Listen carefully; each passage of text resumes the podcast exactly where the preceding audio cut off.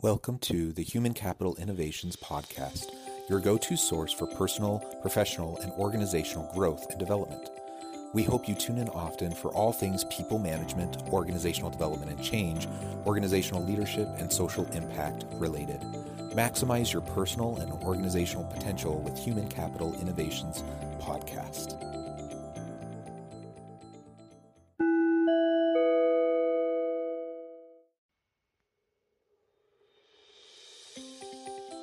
Welcome to the Human Capital Innovations Podcast. As part of our inspiring TED Talk series, spotlighting can't miss TED Talks and their key takeaways, today I explore Simon Sinek's famous 2014 TED Talk Why Good Leaders Make You Feel Safe.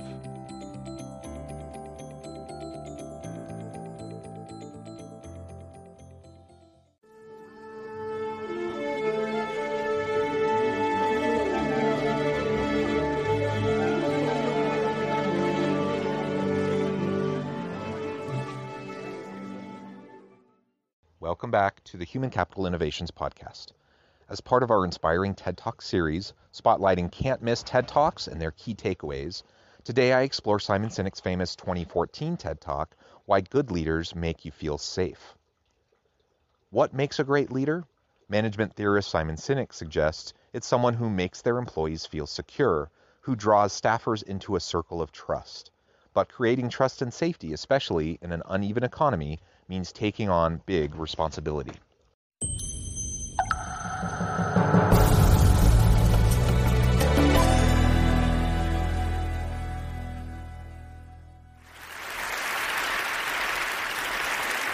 There's a man by the name of Captain William Swenson who recently was awarded the Congressional Medal of Honor for his actions on September 8, 2009.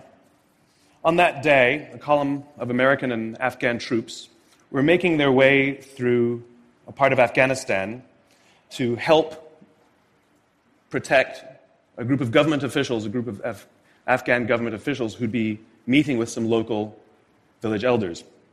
The column came under ambush and was surrounded on three sides. And amongst many other things, Captain Swenson was recognized for running into live fire to rescue the wounded and pull out the dead. One of the people he rescued was a sergeant, and he and a comrade were making their way to a medevac helicopter. And what was remarkable about this day is by sheer coincidence, one of the medevac medics happened to have a GoPro camera on his helmet and captured the whole scene on camera. It shows Captain Swenson and his comrade bringing this wounded soldier who'd received a gunshot to the neck. They put him in the helicopter, and then you see Captain Swenson bend over and give him a kiss before he turns around to rescue more. I saw this, and I thought to myself, where do people like that come from? What is that? That is some deep, deep emotion when you would want to do that. There's a, there's a, there's a love there. And I want to know why is it that I don't have people that I work with like that?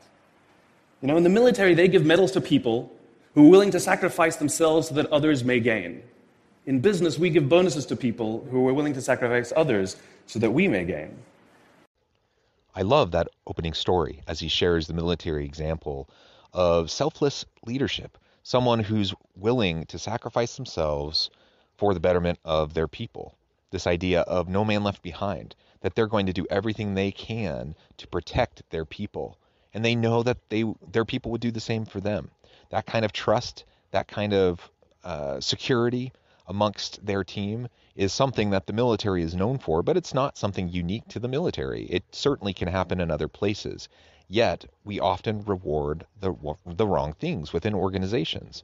And it's no wonder that when you set up incentive structures that pay out individual bonuses, oftentimes you're going to have people uh, who engage in unhealthy competition within a team where they actively look to undermine other people that they work with at their very same organization so that they can get the bonus, so that they can get the reward. So throwing your own people under the bus for your own betterment, that's the opposite of what was being shared in that opening story. And unfortunately, we see too many examples of that in corporations all the time. But it doesn't need to be that way. We can be selfless leaders. We can be servant leaders. We can put the needs of our people first and foremost while understanding that there's a certain selfishness to it as well because if we if we're selfless in that way if we create a, an environment of security and trust that our people will perform at higher levels. And in fact that actually makes us as the leader look better. So i asked myself where do people like this come from? And my initial conclusion was that they're just better people. That's why they're attracted to the military. These better people are attracted to this concept of service. But that's completely wrong. What i learned is that it's the environment. And if you get the environment right, every single one of us has the capacity to do these remarkable things. And more importantly, others have that capacity too. I've had the great honor of getting to meet some of these who we would call heroes, who've put themselves and put their lives at risk to save others. And I asked them, why would you do it? Why did you do it? And they all say the same thing because they would have done it for me. It's this deep sense of trust and cooperation. So, trust and cooperation are really important here. The problem with concepts of trust and cooperation is that they are feelings, they're not instructions. I can't simply say to you, trust me, and you will. I can't simply instruct two people to cooperate, and they will. It's not how it works, it's a feeling. So, where does that feeling come from? If you go back 50,000 years to the Paleolithic era, to the early days of Homo sapien, what we find is that the world was filled with danger.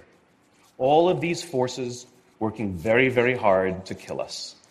Nothing personal. Whether it was the weather, lack of resources, maybe a saber toothed tiger, all of these things working to reduce our lifespan. And so we evolved into social animals, where we lived together and worked together in what I call a circle of safety, inside the tribe, where we felt like we belonged. And when we felt safe amongst our own, the natural reaction was trust and cooperation. There are inherent benefits to this. It means I can fall asleep at night and trust that someone from within my tribe will watch for danger. If we don't trust each other, if I don't trust you, that means you won't watch for danger. Bad system of survival. The modern day is exactly the same thing. The world is filled with danger, things that are trying to frustrate our lives or reduce our success, reduce our opportunity for success. It could be the ups and downs of an economy, the uncertainty of the stock market. It could be a new technology that renders your business model obsolete overnight. Or it could be your competition that is sometimes trying to kill you, it's sometimes trying to put you out of business, but at the very minimum is working hard to frustrate your growth and steal your business from you. We have no control over these forces. These are a constant and they're not going away. The only variable are the conditions inside the organization. And that's where leadership matters, because it's the leader that sets the tone. When a leader makes the choice to put the safety and lives of the people inside the organization first, to sacrifice their comforts and sacrifice the tangible results so that the people remain and feel safe and feel like they belong, remarkable things happen. Yes, the leader sets the tone. Remarkable things can happen when we create that kind of a safe environment.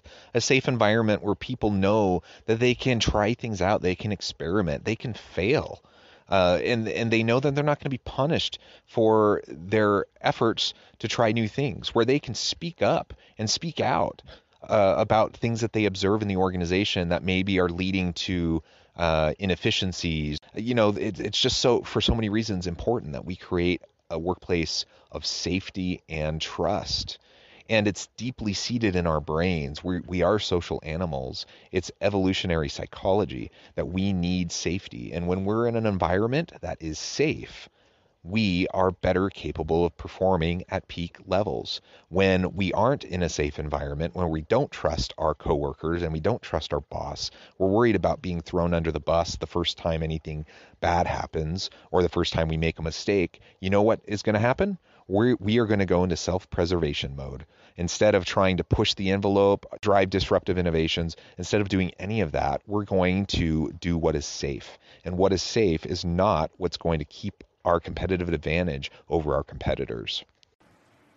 I was flying on a trip, and I was witness to an incident where a passenger attempted to board before their number was called. And I watched the gate agent treat this man like he had broken the law, like a criminal. He was yelled at for attempting to board one group too soon. So I said something. I said, why, why do you have to treat us like cattle? Why can't you treat us like human beings? And this is exactly what she said to me. She said, Sir, if I don't follow the rules, I could get in trouble or lose my job. All she was telling me is that she doesn't feel safe. All she was telling me is that she doesn't trust her leaders. The reason we like flying Southwest Airlines is not because they necessarily hire better people, it's because they don't fear their leaders. You see, if the conditions are wrong, we're forced to expend our own time and energy to protect ourselves from each other. And that inherently weakens the organization. When we feel safe inside the organization, we will naturally combine our talents and our strengths and work tirelessly to face the dangers outside and seize the opportunities. The closest analogy I can give to what a great leader is is like being a parent. If you think about what being a great parent is, what do you want? What makes a great parent? We want to give our child opportunities, education, discipline them when necessary, all so that they can grow up and achieve more than we could for ourselves. Great leaders want exactly the same thing. They want to provide their people opportunity, education, discipline when necessary, build their self confidence, give them the opportunity to try and fail, all so that they could achieve more than we could ever imagine for ourselves. This airline example is another cautionary tale about what happens when we have a compliance based organization and where we use fear based motivators to try to get people to do what we want them to do in that kind of a, an environment, we don't have trust and we're not protecting our people. It's not about safety. Uh, at least it's not about the safety of our people. It might be, as the executive, it might be me trying to protect my own behind and being willing to throw my people under the bus if and when they make a mistake. But it's not trusting my people and it's not having their back. And so we need to be looking for ways to create not a compliance culture, but a commitment culture uh, a place where people do feel like they can do what's best for the customer and they're not going to get dinged for it. I think we've all been there. We've all been in organizations and we've all worked under leaders who use fear fear-based tactics, who who just drive the innovation, the creativity, and the willingness to put ourselves out there. Uh, they just suck it out of us, and that's what we can't have. That's why Southwest is doing so much better in so many ways and is known for its customer service uh, over other airlines. It's why so many customer centric organizations are able to thrive, and it's because it's a safe environment for the employees. They know that their boss has their back.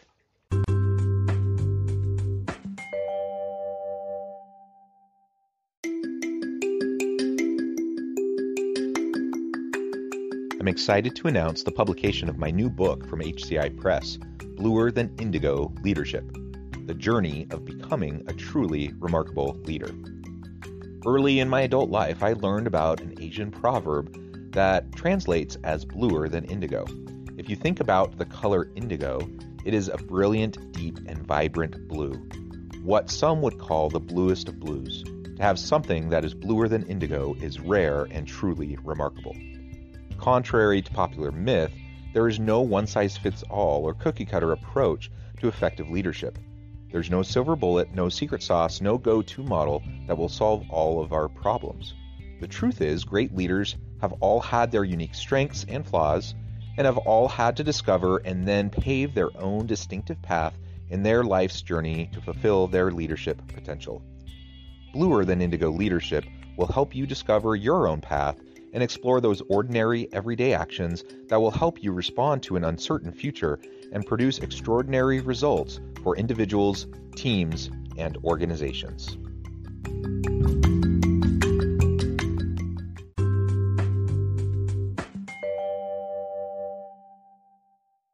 Charlie Kim, who's the CEO of a company called NextJump in New York City, a tech company, he makes the point that if you had hard times in your family, would you ever consider laying off one of your children? We would never do it.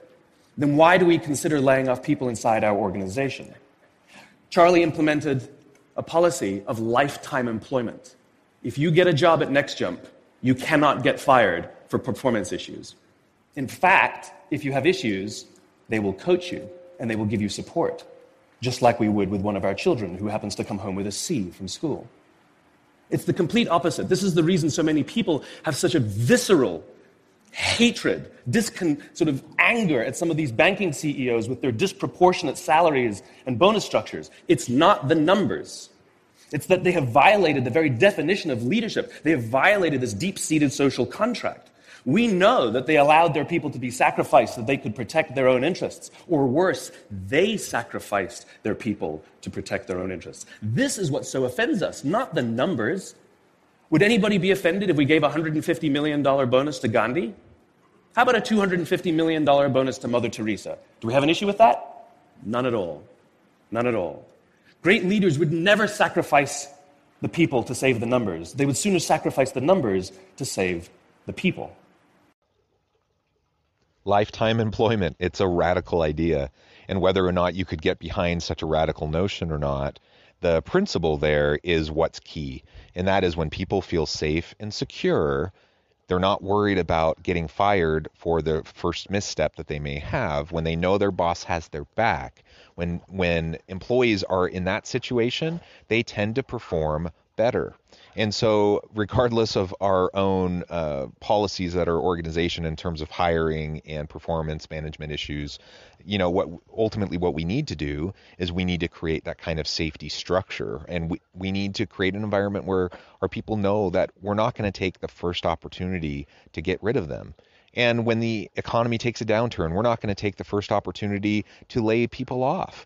Uh, it can go a long way just helping people understand that we understand what they're going through, what they're struggling with, that we're going to do everything we can to protect them. When we can do that, people will have greater levels of commitment towards us and to the organization. Bob Chapman, who runs a large manufacturing company in the Midwest called Barry-Wehmiller, in 2008 was hit very hard by the recession, and they lost 30% of their orders overnight. Now, in a large manufacturing company, this is a, this is a big deal. And they could no longer afford their, la- their labor pool. They needed to save $10 million. So, like so many companies today, the board got together and discussed layoffs. And Bob refused. You see, Bob doesn't believe in head counts.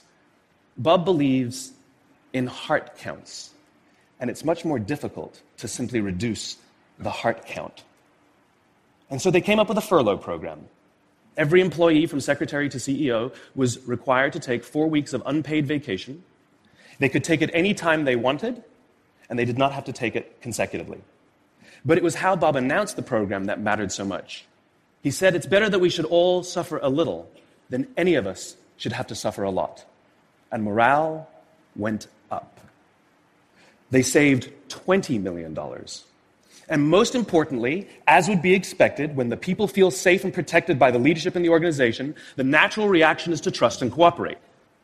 And quite spontaneously, nobody expected, people started trading with each other. Those who could afford it more would trade with those who could afford it less. People would take five weeks so that somebody else only had to take three. What courage! I find that inspiring for that leader to stand up to the board to insist that no, we will not be laying anyone off. Yes, labor cost reductions have to take place. So they got creative. They looked at the ways to minimize the pain on their employees. They came up with a furlough system. Now furloughs, that's that's difficult too. That nobody wants to be furloughed, but his insistence that we're not going to throw anyone under the bus, we're not going to let anyone go amidst this economic downturn, knowing what that would mean for their family. But instead, we're going to share the pain. We're going to together get through this. And sharing that message with the employees, that drove higher levels of commitment, higher levels of morale. Ultimately, they cared for each other, they looked after each other, they helped and protected each other. And the leader set the tone. Leadership is a choice, it is not a rank.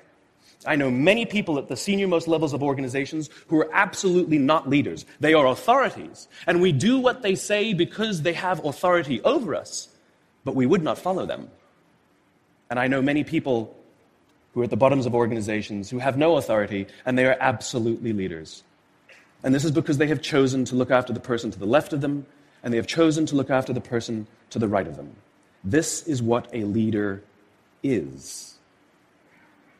I heard a story of some Marines who were out in theater, and as is the Marine custom, the officer ate last, and he let his men eat first. And when they were done, there was no food left for him. And when they went back out in the field, his men brought him some of their food so that he may eat. Because that's what happens. We call them leaders because they go first. We call them leaders because they take the risk before anybody else does. We call them leaders because they will choose to sacrifice so that their people may be safe and protected and so his, their people may gain. And when we do, the natural response is that our people will sacrifice for us. They will give us their blood and sweat and tears to see that their leader's vision comes to life. And when we ask them, why would you do that? Why would you give your blood and sweat and tears for that person? They all say the same thing because they would have done it for me. And isn't that the organization we would all like to work in? Thank you very much. Thank you. Thank you.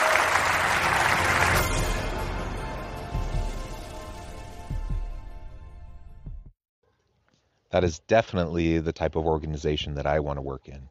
And yes, when you lead out with courage and compassion and empathy, when you look out for the needs of your people, you support them, you help them to achieve their greatest potential, you provide safety and security for them. When you do all of those things, you develop trust. They look to you and they are going to be willing to sacrifice for you in return, just like you sacrificed for them. It's how we build lasting, trusting, sustainable relationships. It's not rocket science, but it is difficult because it requires sustainable attention and effort, and there are no shortcuts. We and we can't cut any corners. We have to just put in the work, and we have to consistently develop that trust over time. I love this approach to leadership. I love the servant leadership philosophy that is undergirding everything that he's saying. I think it's so vital for us as leaders to try to lead out with courage and compassion. As always, I hope you all stay healthy and safe. I hope you find meaning and purpose at work each and every day. And I hope you have a great week.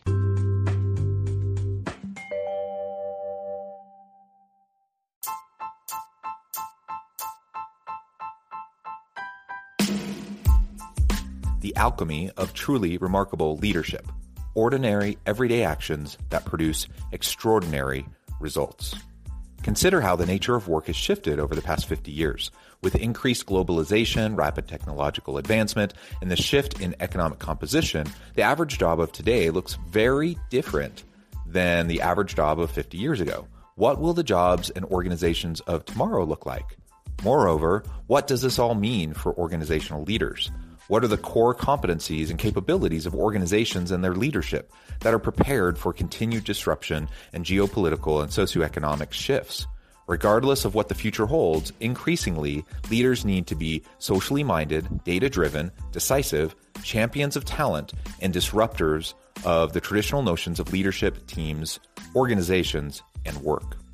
The alchemy of truly remarkable leadership will help you to explore your own leadership competencies and capabilities and consider ways to apply and implement them into your workplace and personal life.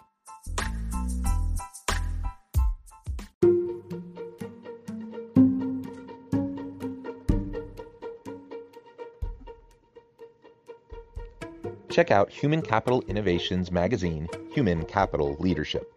Human Capital Leadership is a free, interactive e magazine with the mission to help individuals, leaders, and organizations find innovative approaches to maximize their human capital potential. We publish issues quarterly in August, November, February, and May. Take a look at the latest issue and let us know what you think.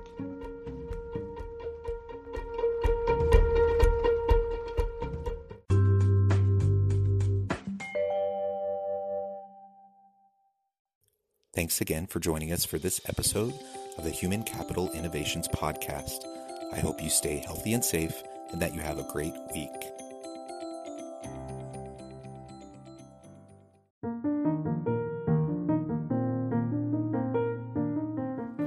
Check out our new weekly LinkedIn newsletter, Alchemizing Human Capital, exploring industry trends via original research and interviews with executives and thought leaders from across the globe. We look forward to having you join us.